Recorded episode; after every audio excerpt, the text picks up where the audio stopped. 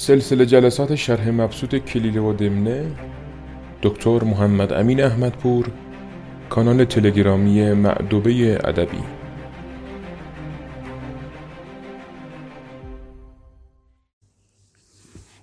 به نام خدا با سلام. امیدوارم که حال شما دوستان خوب باشد و در زندگی کامیاب باشید. خب در مرداد ماه سال 1401 در این حوادث عجیب و غریب هستیم. از سوی جنگ روسیه و اوکراین تنش های مرزی سربستان و کوزوو و در داخل ایران هم سیل اخیر که متاسفانه جان تعدادی از هموطنان ما را گرفت و خداوند اونها رو رحمت کند. قول شعری منصوب به شان نعمت الله ولی البته در باب کرمان گفته این شعر رو. ولی خب شاید قابل تسری به کل ایران هم باشد. از آب و خاک کرمان غافل مباش ای دل. شش ماه خاک بر سر شش ماه پای در گل. خب اگر باران نیاد یک مشکلاتی رو ایجاد می‌کنه مثل خوشسالی و اینها. اگر هم باران بیاد باز به دلیل این مدیریت اشتباه تبدیل به سیل میشه. در هر حال طبیعت هم تکلیفش با این وضعیت مشخص نیست که چه کار کند. خب برویم سراغ کلیله و دمنه و در باب بوف و زاق بودیم و تلاش زاق هیلگر آن وزیر هیلگر زاقان که می‌خواست دمار از روزگار بومان درآورد و بومان هم فریفته او شدند و نصایح آن جغد دوراندیش رو نپذیرفتند. حکایت قبل که خواندیم پایان رسید. حکایت آن زن خیانتکار و فاسقش و امروز در قسمت دیگری از این کتاب هستیم در صفحه 224 اینجا جملات از زبان اون وزیر جغدان که دوراندیش بود و به این کلاق اعتماد نداشت گفته می شود و راست مزاج تو ای مکار در جمال ظاهر و قبح باطن چون شراب خسروانی نیکورنگ و خوشبوی است که زهر در وی پاشند. در باب مزاج قبلا صحبت کردیم و تکرار نمی کنیم. گفتیم که در طب یونانی انسان از چهار عنصر تشکیل می شد و خب مزاج شناسی می کردند امزجهی به اصطلاح داشتند طبع انسان رو بر اساس اون طبقه بندی می کردند و گفتیم که اگر یکی از این مزاج ها به هم می‌خورد یا غلبه پیدا می‌کرد بیماری های از اون منشعب می‌شد. مثلا اگر سودا زیاد می‌شد ملانکولیا یا مالیخولیا به وجود می آمد که حالا این خودش طول و تفصیل عظیمی داشت. نه تنها در نزد یونانیان که بعد بعدها کسانی که درباره این کتاب می نوشتند خب خیلی مفصل این نظر رو بیان می کردند کتاب معروف رابرت برتن آناتومی مالی خولیا رو فراموش نکنید. حالا در باب هر کدوم از این مزاج ها هم پیش از این بنده سخن گفتم. حالا میگه طبع تو ای مکار. ظاهرت فریبنده است. جمال ظاهر داری هیلگری دیگه. ولی باطن تو قبیه پلیده. خبیسه مثل شرابی که خوش رنگ خوشبوست ولی در داخل اون زهر ریختند. کسی رو می‌خوان با اون بکشن. خب قدیمی که از روش های قتل کشتن با زهر بود البته امروز هم هست. منتها خب قدیم بیشتر بود. به خصوص اگر امکان کشتن مستقیم فرد نبود از این روش استفاده می‌کردن. حالا اونایی که پولدار بودن شاه بودند چشت خوری داشتن که قبل از اینها قسمتی از غذا یا نوشیدنی رو می نوشید تا از سلامت اون مطمئن بشه. حتی معروفه که در قرون وسطا زنها برای اینکه مردها رو خیلی خیانت می‌کردند اروپایی ها برای اینکه اینها رو از دست ندند و بیرون خانه زیاد نمانند به فاحش خانه ها نرند مقداری زهر در صبحانه به اینها می‌دادند.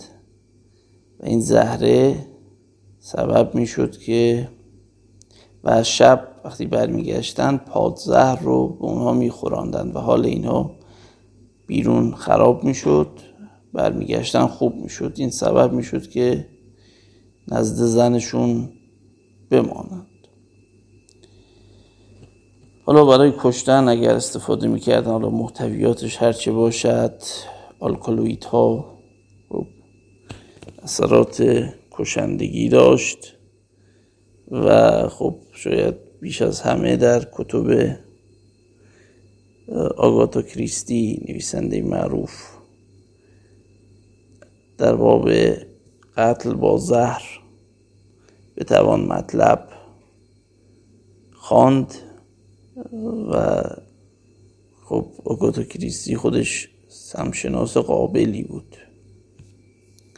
حالا دیگه نمی‌خوام توضیح بدم در باب مثال های تاریخ و تاریخی اما اینجا نکته ای که هست شراب خسروانی است یا خسروانی که می‌دونید.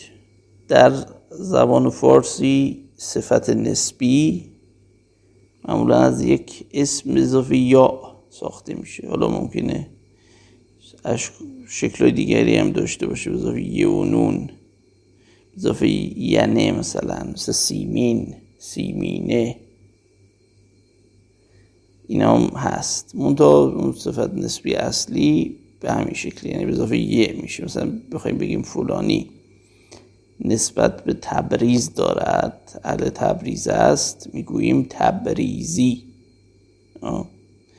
از آسمان آمده است روحانی است می‌گوییم آسمانی. حالا اینجا خسروانی هم همین صفت نسبی است. اون تا برخلاف قیاس ساخته شده چون باید می‌شد خسروی یا خسروی. ولی اون الف که خودش هم نشان داده این نسبت رو حفظ کرده. همون که در پهلوانی هم همین رو شاهد هستیم.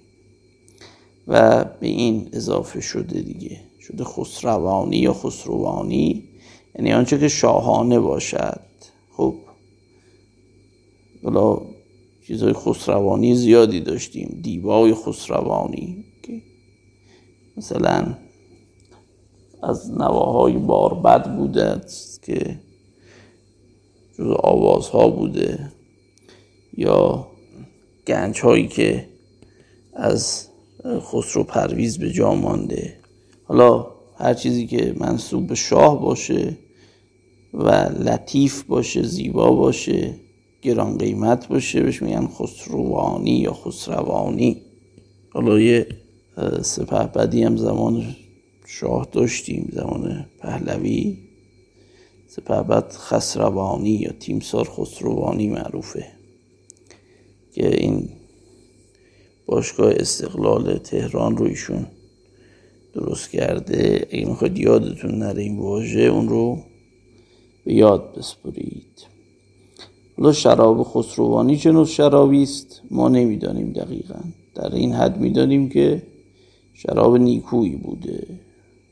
اینکه از چه ساخته می شده بر ما پوشیده است یا صرفا اینجا به همین معنی آورده یعنی شراب نیکو بدون اینکه نوع خاصی از شراب مراد باشه این رو هم ما نمی‌دانیم. برشک چیزی است که خیلی لطیف و گران باشه.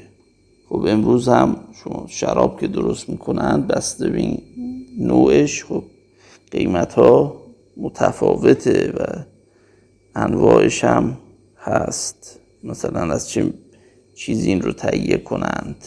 از مثلا ذرت باشد از انگور باشه از برنج باشه اینا هر کدوم قیمت های مختلفی دارند زائقه های مختلف در کشورهای مختلف هر کدوم اینها رو می‌سازند و خب شما شاید آشنا باشید با این موارد.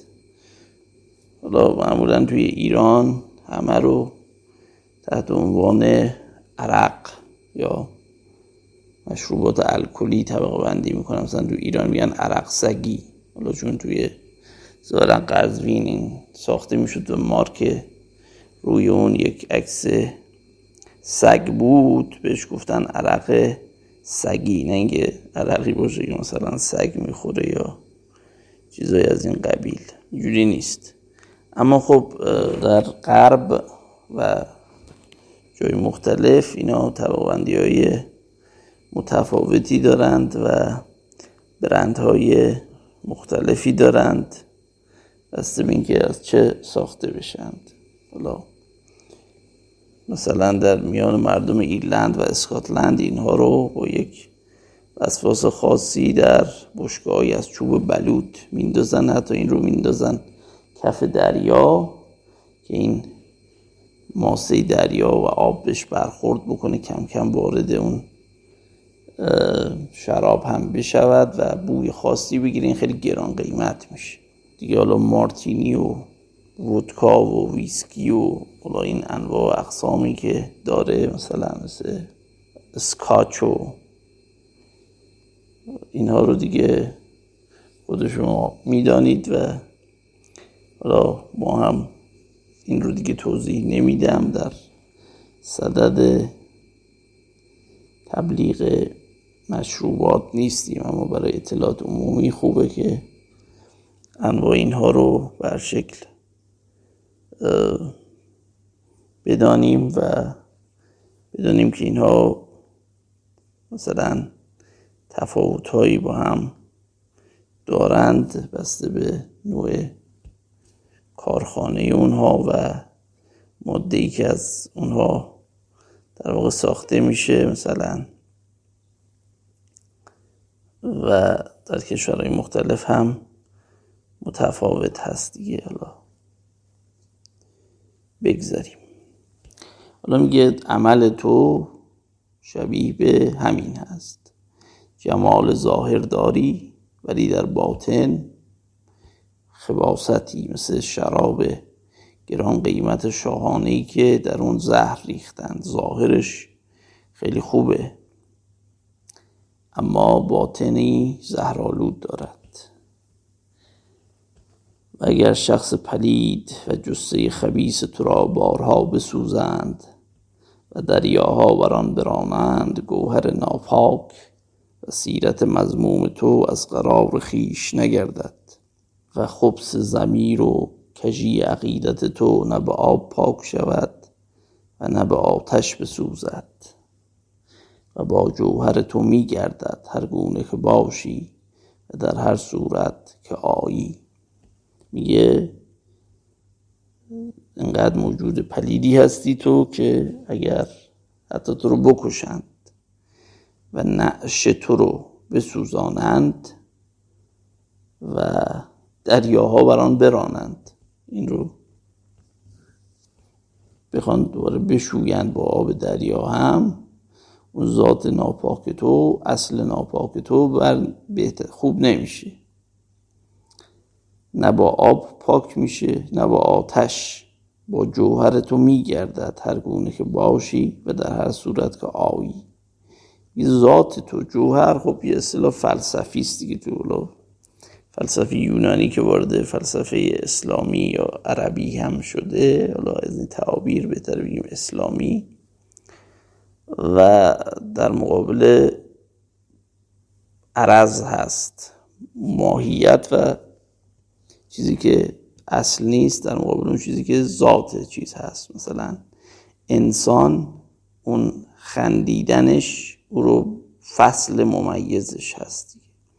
یا یه مثال بهتر بزنم برای شما. مثلا سیب یک جوهری داره ولی اون رنگی که می‌گیرد اون عرضی است که بر اون حمل می شود اون تعمی که پیدا می‌کنن حالا قدما معتقد بودند که بیشتر جوهر ثابت هست و این عرض هست که متغیر میشه. در واقع وقتی می‌گفتن جوهر یعنی موجودی که قسمتی از موجود که قائم به ذات خودش هست و پذیرای صفات هست. حالا اینکه این وجود چه شکلی دارد آیا استقلال دارد یا نه بحث مفصلی است. اما به شکل تو فلسفه اسلامی تا زمان ملا صدرا فلاسفه معتقد بودن که جوهر متغیر نیست. یعنی تغییر پیدا نمی‌کنه. جوهر سیال ما نداریم. اگر حرکتی مشاهده بشه در وجود اون بر عرض و ماهیت اون هست در واقع. اما خب ملا صدر اون نظریه حرکت جوهری رو مطرح کرد و گفت که همه چیز یک سیالیت و حرکتی دارد و بنابراین این مطلب تغییر پیدا کرد.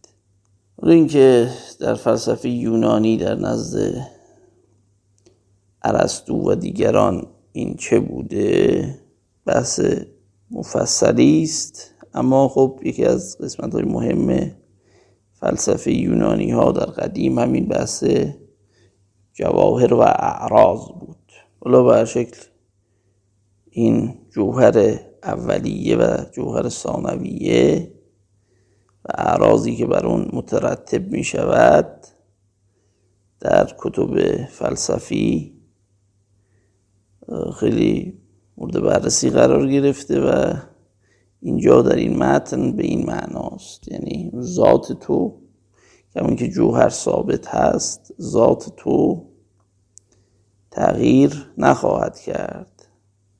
ذات تو تفاوتی پیدا نمی‌کنه. همین خبیسی هستی که هستی.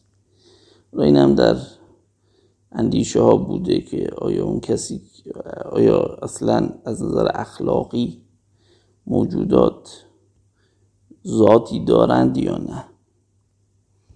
خب امروز روانشناسان بیشتر معتقد هستند که این چیز ثابتی نیست. خیلی خیلی تحت تاثیر تربیت و محیط هست یعنی ما اینجوری نباید بگیم که مثلا فلان ملت اینجوری هن. فلان قوم اینجوری هن. یا تو اینجوری هستی اگر ما یک شرایط یکسانی در نظر بگیریم خیلی وقتا رفتار رو می‌بینیم که شبیه به هم میشه یعنی اینجوری نیست مثلا بگیم ایرانی ها ذاتن وقت نشناسند یا از زیر کار در روان مثلا هلندی ها خیلی تابع قانون هستند. نه این یه مقدار زیادیش تحت تاثیر محیطه و منظور از محیط اون شرایطی است که بر جامعه حاکم شده. نه لزوما محیط جغرافیایی. ولی در نزد قدما کلون یعمل و علا شاکلته بود. هر چیزی یه ذات خوب یا بدی داشت.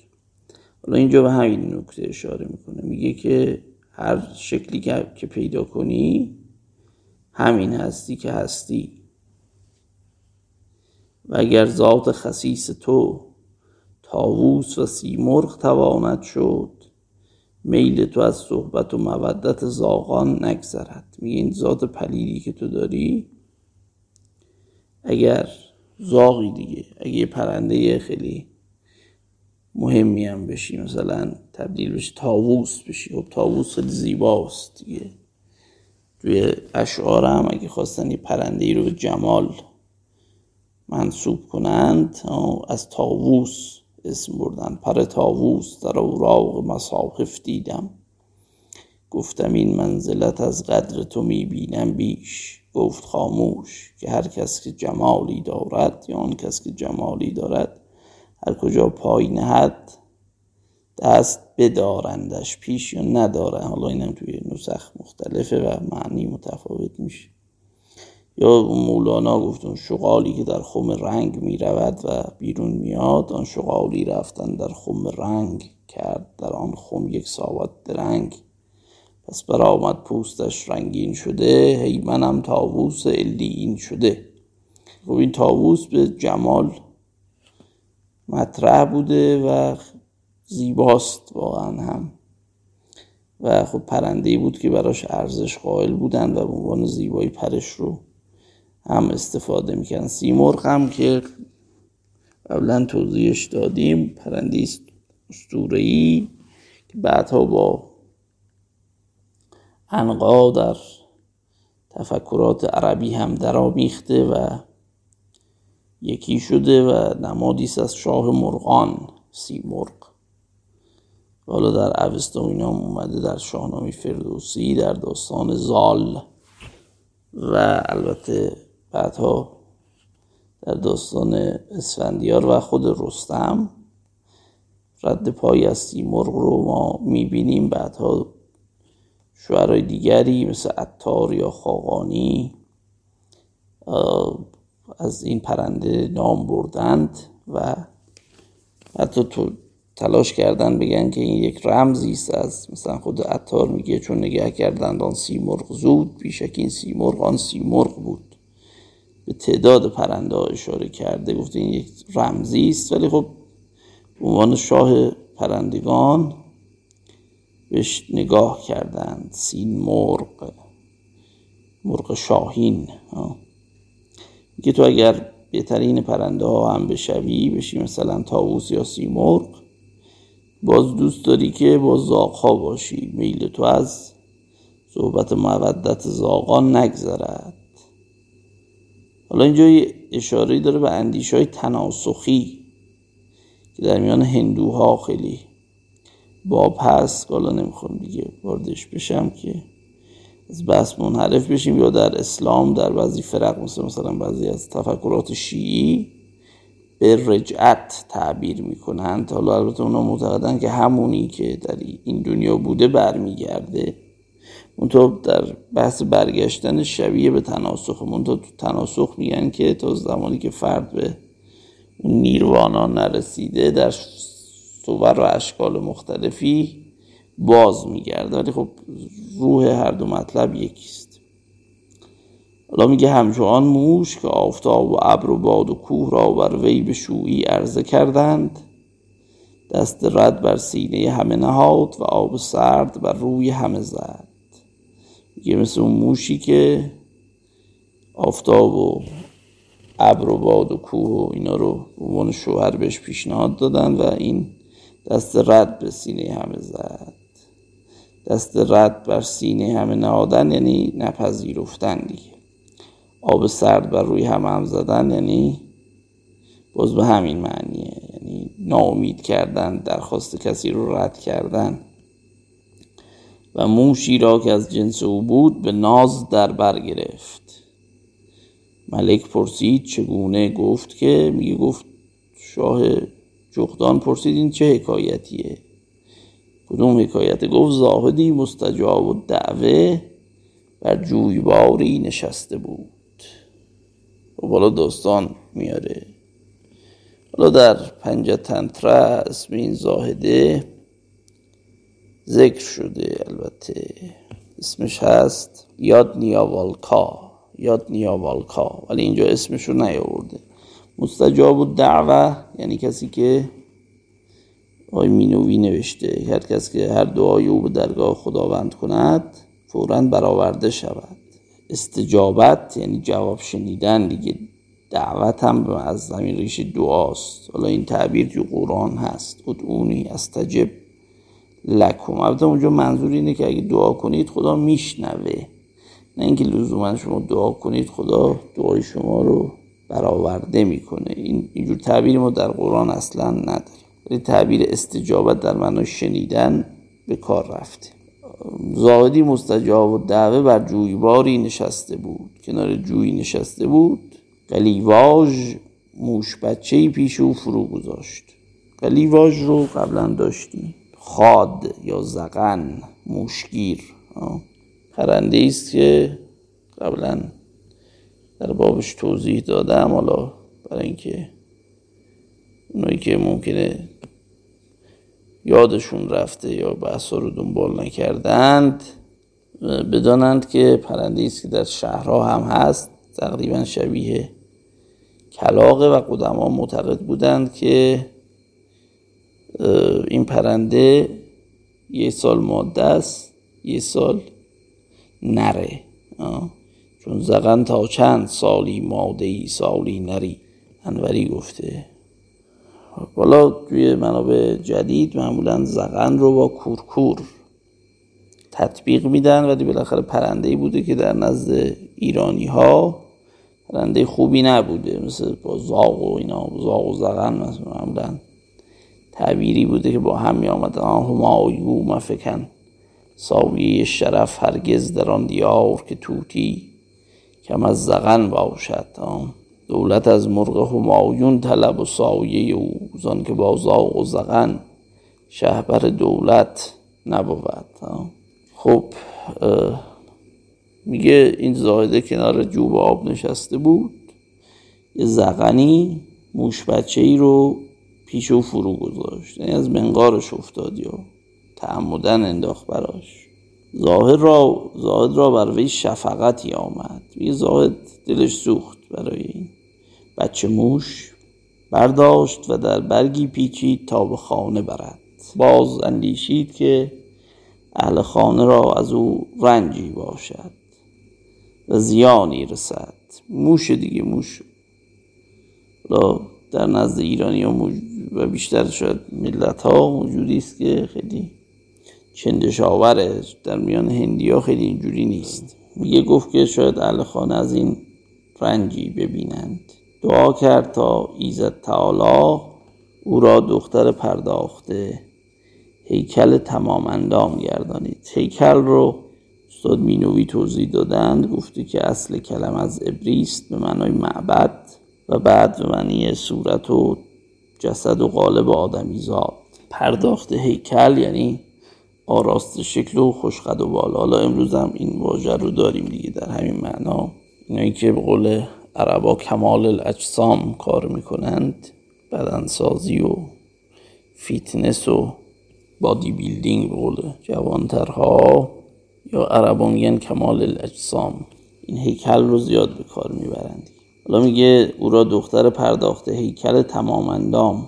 گردانید یعنی خیلی بدن خوبی داشت. فلج نبود یا زشت نبود کج و کله نبود. حالا این رو قدما جز مواد چون جسم خیلی مهم بود در قدیم. روز امروز هم مهمه دیگه. اگه نباشه نقصی است در بدن.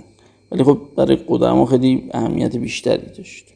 چنان که آفتاب رخسارش آتش در سایه چاه زد. سایه زلفش دود از خرمن ماه برآورد.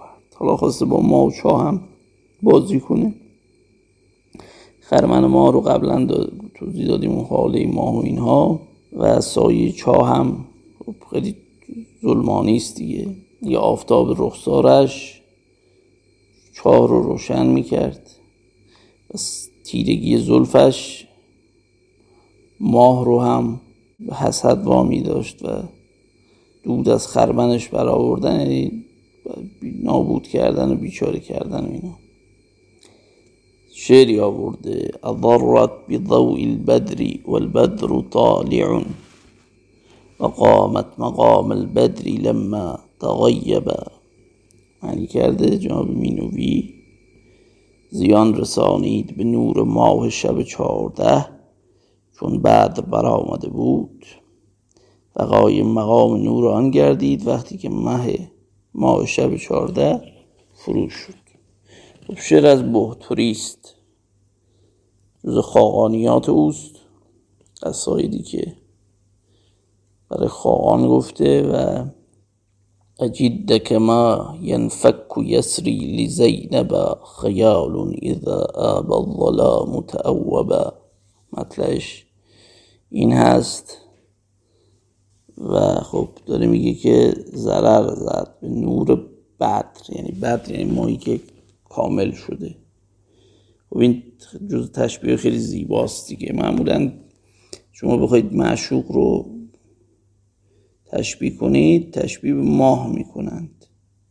توی سنت ادبی است. حالا این میگه که این اگر جمالش روشن بشه و ماه شب چهارده در آسمان باشه بدر کامل باشه این به نور ماه آسیب می‌زند نورش. یعنی این تشبیه تفصیل به اصطلاح علم بیان. یه در اول بدر طالی اون جمله حالی است. یه اگر بدر به درخشت طلوع کرده باشه این به نور او نور چهره این آسیب میرساند. و اگر بدر در آسمان نباشه می‌تونه نقش اون رو بر عهده بگیره جانشین او باشه. و قامت مقام البدری لما تغیب حالا می‌تونیم بگیم در زن شارین بوده که وقتی ماه طلوع کرده این با نور چهرش ماه رو آزرده کرده و ماه که رفته اینجای ماه رو گرفته. این خیلی شاعران تر هم هست در نزد بنده. و آنگاه او را به نزدیک مریدی برد. و فرمود که چون فرزندان عزیز تربیت واجب دارد. اینو برد پیش یکی از مریداش زاهده. گفت مثل فرزندان خودت تربیتش کن. مرید اشارت پیر را پاس داشت و در تعهد دختر تلطف نمود. یه مریدم این نظر پیر رو قبول کرد و دستوری که داده بود رو اجرا کرد و مهربانی کرد که در بزرگ کردن و تعهد بیمعنی اینجا یعنی پا مثلا متعهد بشه متکفل بزرگ کردن او بشه با مهربانی این کار رو کرد. چون یال برکشید و ایام طفولیت بگذشت یال برکشیدن منظور بزرگ شدن دیگه. حالا ولو دخترم باشه به معنی اینجا به کارش برده. به معنای مثلا گردن و اینها. موی اون قسمت. حالا یال رو بیشتر به اسب به کار می‌برند. امروز. زاهد گفت ای دختر بزرگ شدی و تو را از جفتی چاره نیست.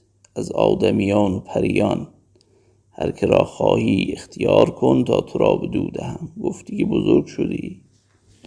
موقع شوهر کردنت از جفتی چاره ناچاری ازدواج کنی. حالا از جن جنس انسان یا پری جن و انس هر کسی رو که علاقه مندی بگو تا او رو به عقد خلاصه تو رو به عقد او در آورم تو را به دودم دختر گفت شوی توانا و قادر خواهم که انواع قوت و شوکت او را حاصل باشد. میگه ما شوهر قوی می‌خوایم که هر قدرتی رو داشته باشد. گفت مگر آفتاب را می‌خواهی؟ گفت شاید از آفتاب خوشت بیاد قویه دیگه. جواب داد که آری زاهد آفتاب را گفت این دختر نیکو صورت مقبول شکل است. می‌خواهم که در حکم تو درآید که شوی توانایی قوی آرزو خواسته است. یه دنبال شوهر قوی میگرده. دوست دارم که در حکم تو درآید یعنی با تو ازدواج کنه زیره چون شوهر حاکم بود دیگه دستور می‌داد.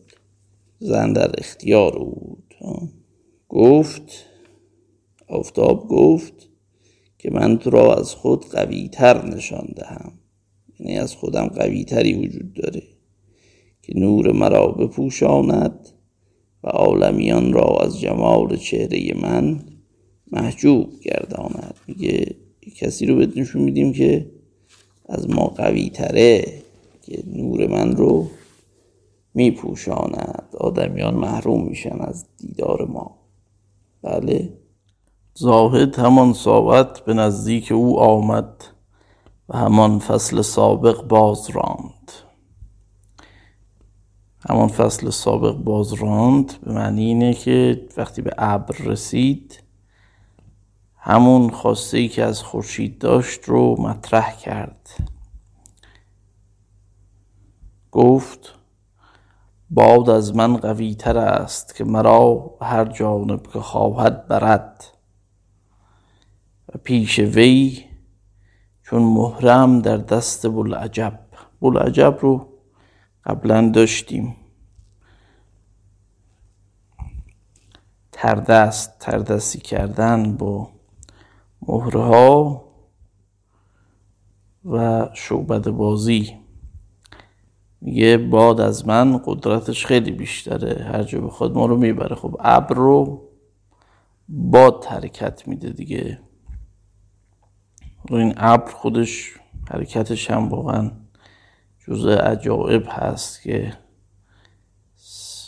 وزن بعضی از ابرها چند تن هست. این قطرات آبی که متراکب شدند شکل بخار و چگونه این حرکت می‌کنه و در جایی که لازم هست به شکل باران فرو میریزه.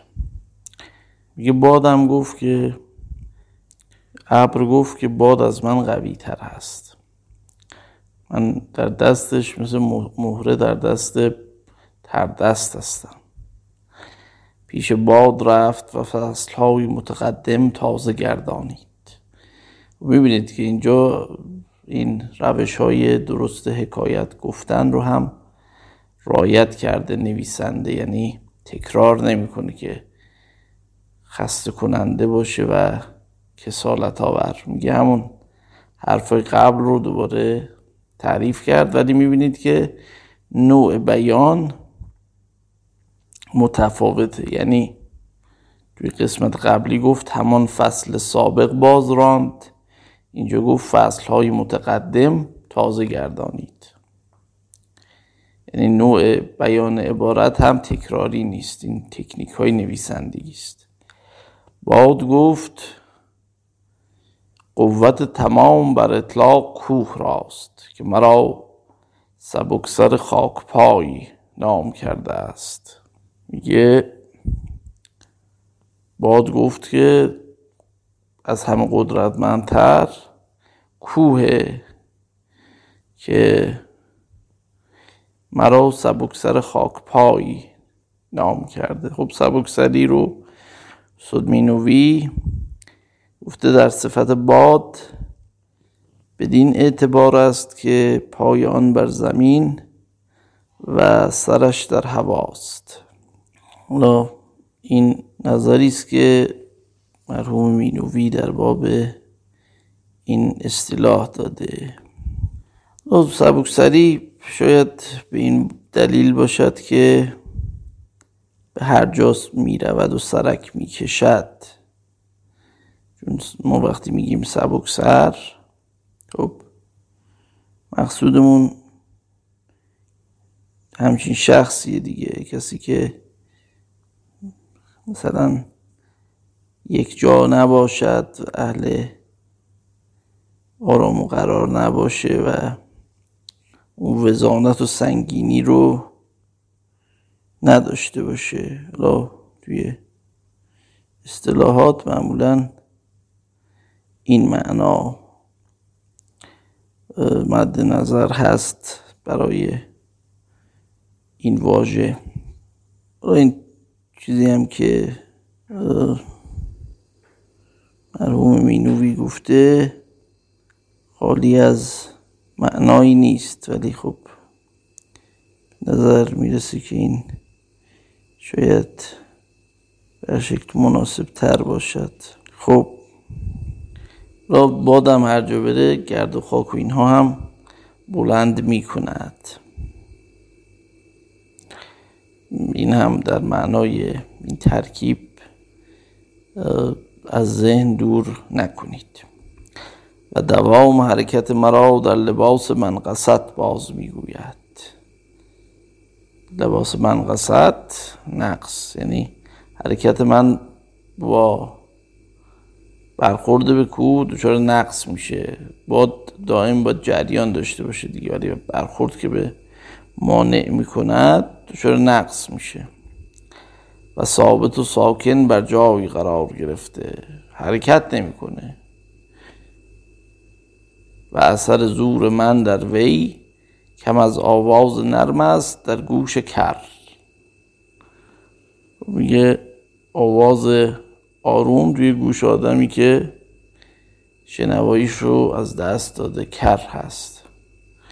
میگه قدرت من هم در حرکت دادن کوه و برخورد به اون همچین حالتی رو داره.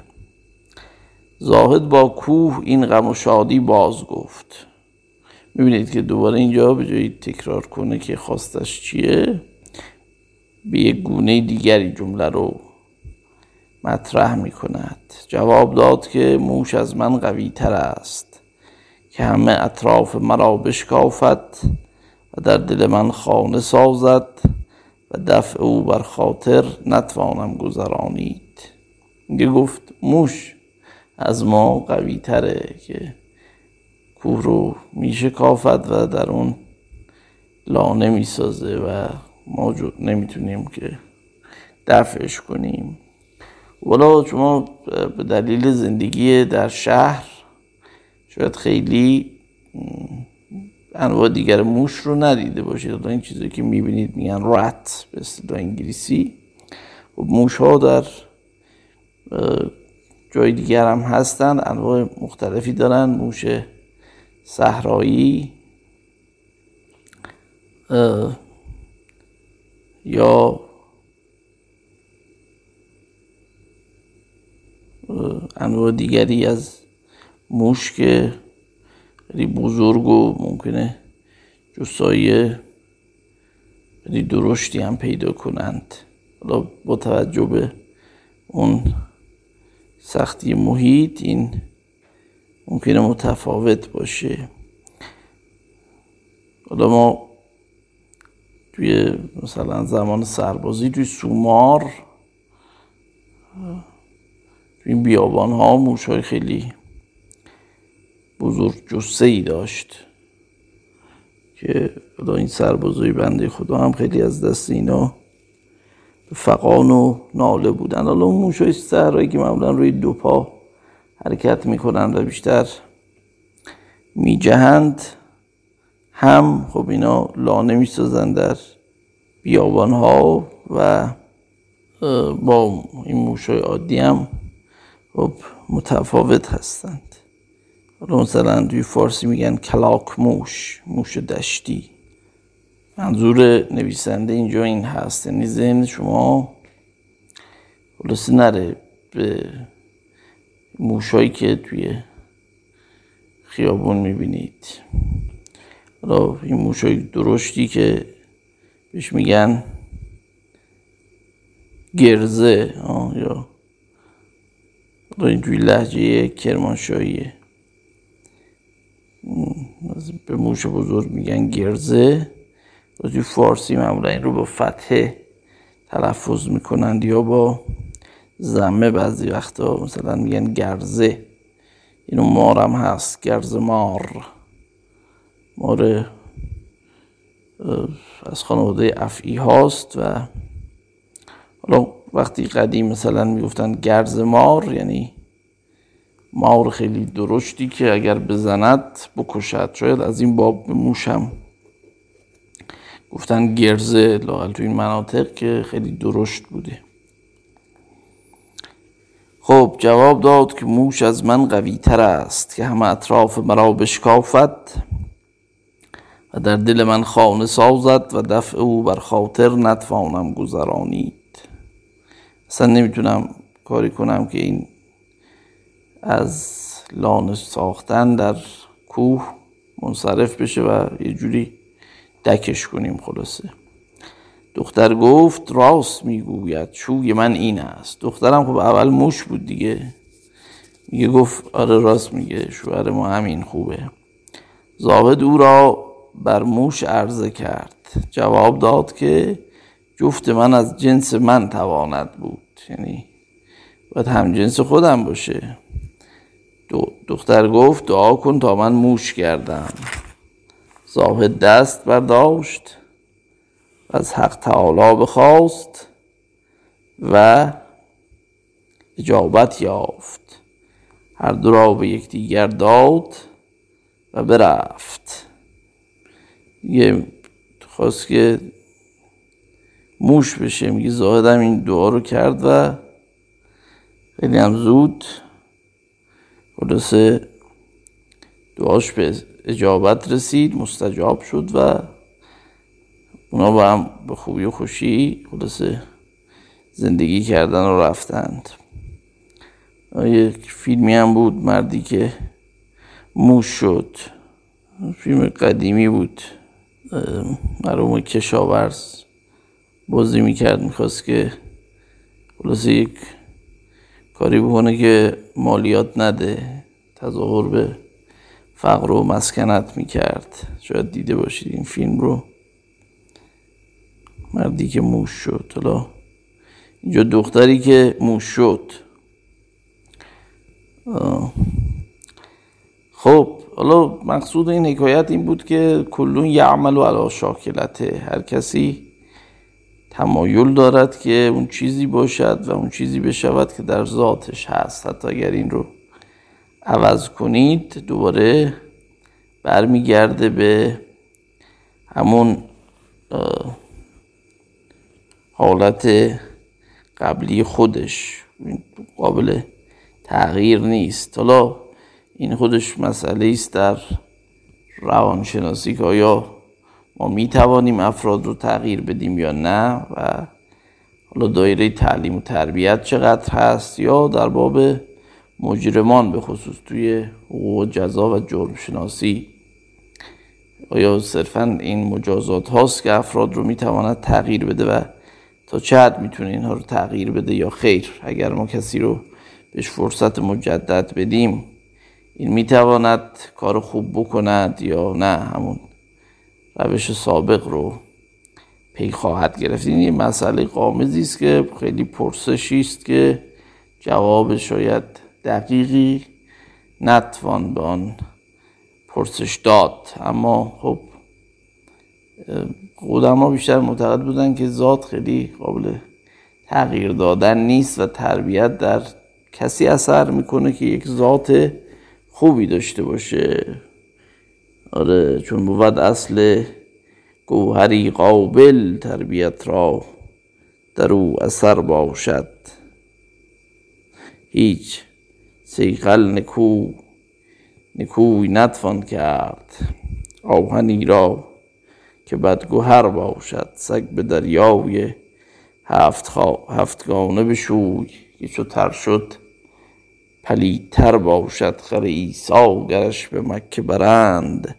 چون بیاید هنوز خر باشد. این ابیاتی که سعدی گفته خب خیلی هم مشهور شده. گویا این هست که از نظر جناب سعدی ذات افراد خیلی قابل تغییر نیست و مثال زده از درست کردن مثلا آهن. اگر فلزش بد باشه این قابل سیقل دادن هم نیست تبدیلی نمی‌تونه بشه. حالا آیا مقایسه کردن انسان با موجودات بیجان یا مواد کانی و طبیعی درست هست یا نه؟ این هم خودش بر شکل خیلی محل بحث هست. بر روی انسان از قدیم از تعلیم و تربیت سعی کرده که استفاده کنه و افراد رو تغییر بده. حالا امروز هم رسم شده دیگه در جرم شناسی سعی می‌کنند اون فیلسوفان اخلاق مداخله کنند و بگن که مجازات ها رو ما عوض کنیم. اگر این مجازات ها رو عوض کنیم ممکنه که افراد بهتر بشن یا تغییراتی پیدا کنند. ولی همیشه هم اینجوری نیست. ممکنه شما به کسی فرصتی بدی و این بیاد و بدتر افراد رو بکشه. اون سریال کیلر آمریکایی شکراس رو اگر داستانش رو شنیده باشید خب این دو قتل انجام داده بود رو حبس محکوم کردن ولی بعد از چند سالی گفتن که این شد آدم خوبی آزادش کردن. این برگشت و قتل ها رو از سر گرفت و دوباره افراد بیچاره رو زنهایی رو کشت و حتی به طرز فجیع تری اینها رو به قتل رسوند و معروف دیگه در بعضی از جنایت هاش حتی واژن زنها رو می‌خورد. و این حتی اون مسله کردن و دندان قربانیان سبب می‌شد که گمان کنند که با یه حیولا سر و کار دارن. بنابراین اگرچه نمونه هایی هم داریم که افراد تغییر کردند ولی خب این خیلی اون فیلم پرتغال کوکی استنلی کوبریک رو به یاد بیارید که یک جورایی کوبریک می‌خواست تمسخر کنه اون کاری که می‌خواستن بعضیا بکنند و مثلا با روش هایی افراد رو اصلاح کنند مثلا قهرمان قصه که یک شخصیت سایکوپات و آنتی سوشال هست رو می‌خوان مثلا با تعلیم و تربیت الله از نوع مثلا منفیش البته نشون دادن فیلم های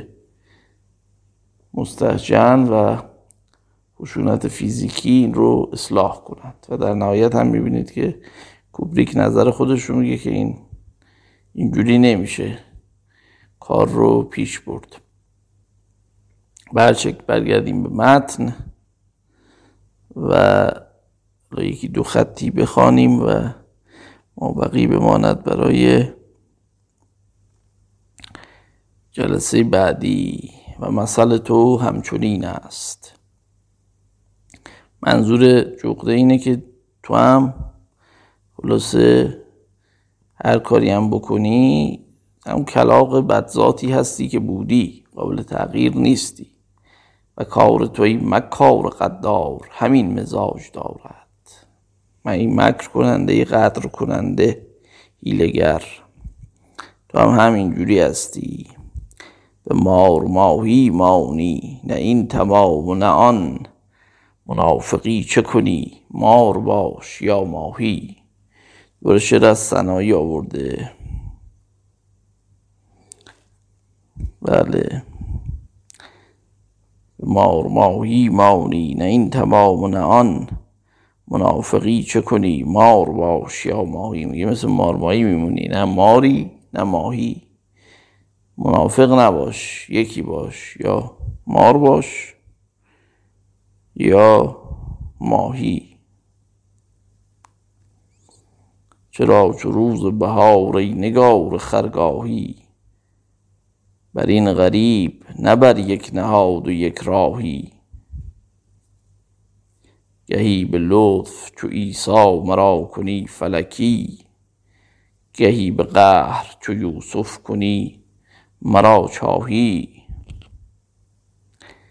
گهی به بوس امیرم کنی به راه بری گهی به غمزه اسیرم کنی به گمراهی. میاد اینجا میگه؟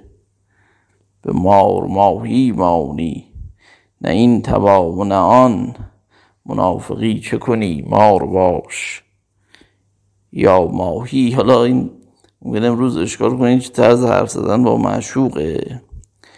مثلا شما بخوای معشوق دلش باید نرم بشه و بهش بگیم مثل مارمایی میمونی.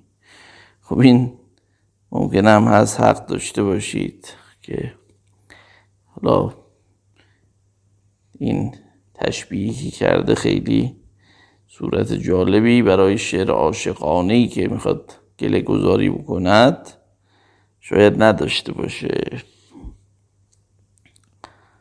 بله خب مارمایی هم می‌دونید از را توضیح آقای مینوی نوعی از ماهی ها که به نسبه باریک و دراز است شبیه به ماری زخیم و عربی جری گویند و مارماهیچ هم معرب آن است.